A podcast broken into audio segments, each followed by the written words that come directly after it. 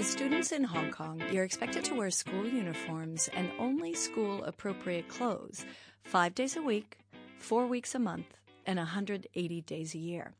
So, just how much of the 200 tons of textiles sent every day to Hong Kong landfills are made up of uniforms? Tell me a little bit about your position at WWF and mm. why WWF is uh, thinking about uniforms. My position with WWF is head of corporate and commercial sustainability. I just changed to this role one and a half years ago. WWF did this great YouTube video, right, uh-huh. with Paul Lam of Kowloon Uniforms, where you kind of walked through some of the problems with uniforms and trying to get them recycled. Why did you start thinking about uniforms? Why are they so important? The whole idea is to put everything under the umbrella of change the way we live and then uh, fashion or clothing is one of it. You know, we in Cantonese called 衣食住行, like clothing, eating, living, as well as transport. So we can practice sustainability and low carbon living in all these four areas. So that's why WWF is involved in clothing and participated in this fashion summit as co-organizers. And then this episode interviewing Paul Lam is a start because we want to draw our memory of Hong Kongers. I guess everybody of us uh, have a set of uniforms at least, right? And then it's our collective memories. no, we just want to put things back into a very basic level when we were still in the schools. And then what do we do with our clothing? Right. And then this uniform is so durable, and then we wear it every day. And then we may not like it. We may try to change to different styles. What are we doing with it? And then how do we dress it? How do we use it? That's the reason. And we probably back then, if there was a hole in the skirt, you would have probably sewn it, right? Mm-hmm. And fixed it rather than throwing it away. What do you see happening with the uniforms that are different now than back then in those simple days? Well, what we have heard um, from Paul Lam is that um, it got fashionizing, I would say. and every school likes to have a little bit different from the other and then try to make it re- really trendy. And uh, I don't know whether it's demand and supply. Maybe it's well, the ask from the parents. Uh, they need to have a nice looking uniforms. Otherwise, Right. The jurors may not like to wear it, and then yeah, that's the trend. And then plus the fact that of course technology also is part of the reason why they can be so different from schools to schools. Um, like Paul mentioned about uh, in the old old days, uh, probably a school um, jacket is only in three colors. It's brown, it's dark blue, and then it's gray. But so attractive, colors, right? How many yeah. colors do we have today? Oh, now red, yeah. purple, right? Right, and then even the same color, they have different um, tone and um, like light red or light brown and all sort of different.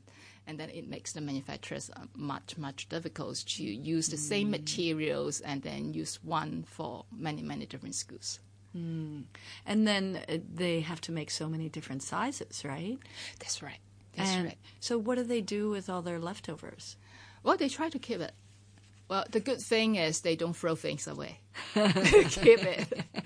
keep it as long as the school doesn't change the uniform again. That's right. right. Yeah. That's right. And I guess they do have some agreement with the schools. I guess schools are also um, aware of, well, every year they have only three or four classes of new students joining. So um, the demand is not really that big.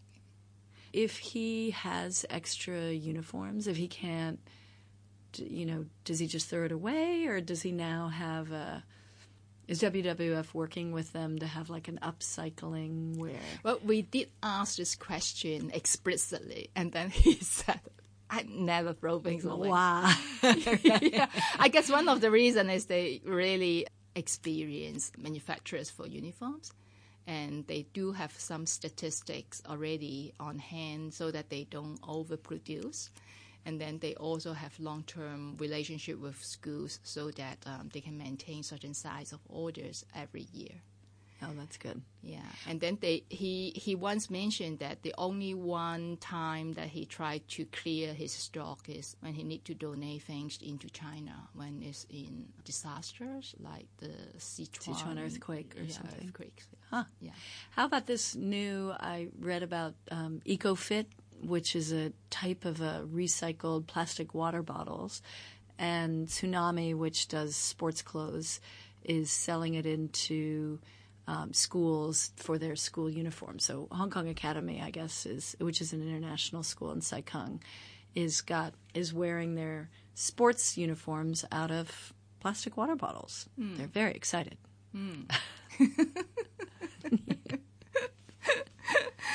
Um, I would say um, they're trying to tackle the PET bottle waste. Um, uh, but having said so, uh, you need to watch out uh, when you wash these garments. Uh, will there be microplastic drained into the ocean again? So that's always things that you need to um, look at it in a more careful way. Right. I'm not suggesting that you should not recycle PET bottle into a garment pieces because it's a, really a good way to reduce our PET bottle going into the landfill. But at the same time, you got to um, educate whoever use this garment piece how to take care of it.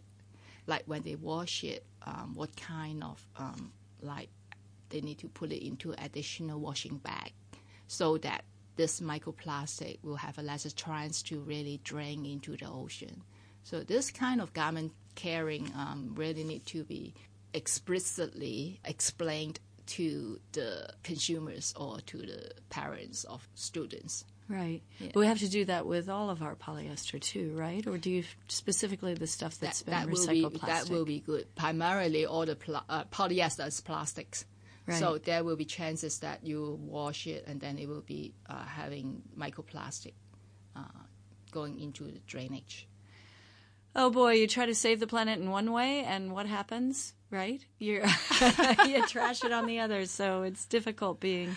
It's difficult. It's, difficult difficult. being, so yes, that's why we have to to have a holistic view of it, and then we don't just emphasize on only one thing, and then um, it like is the total solutions. That's well, I always say if the solution is so easily found.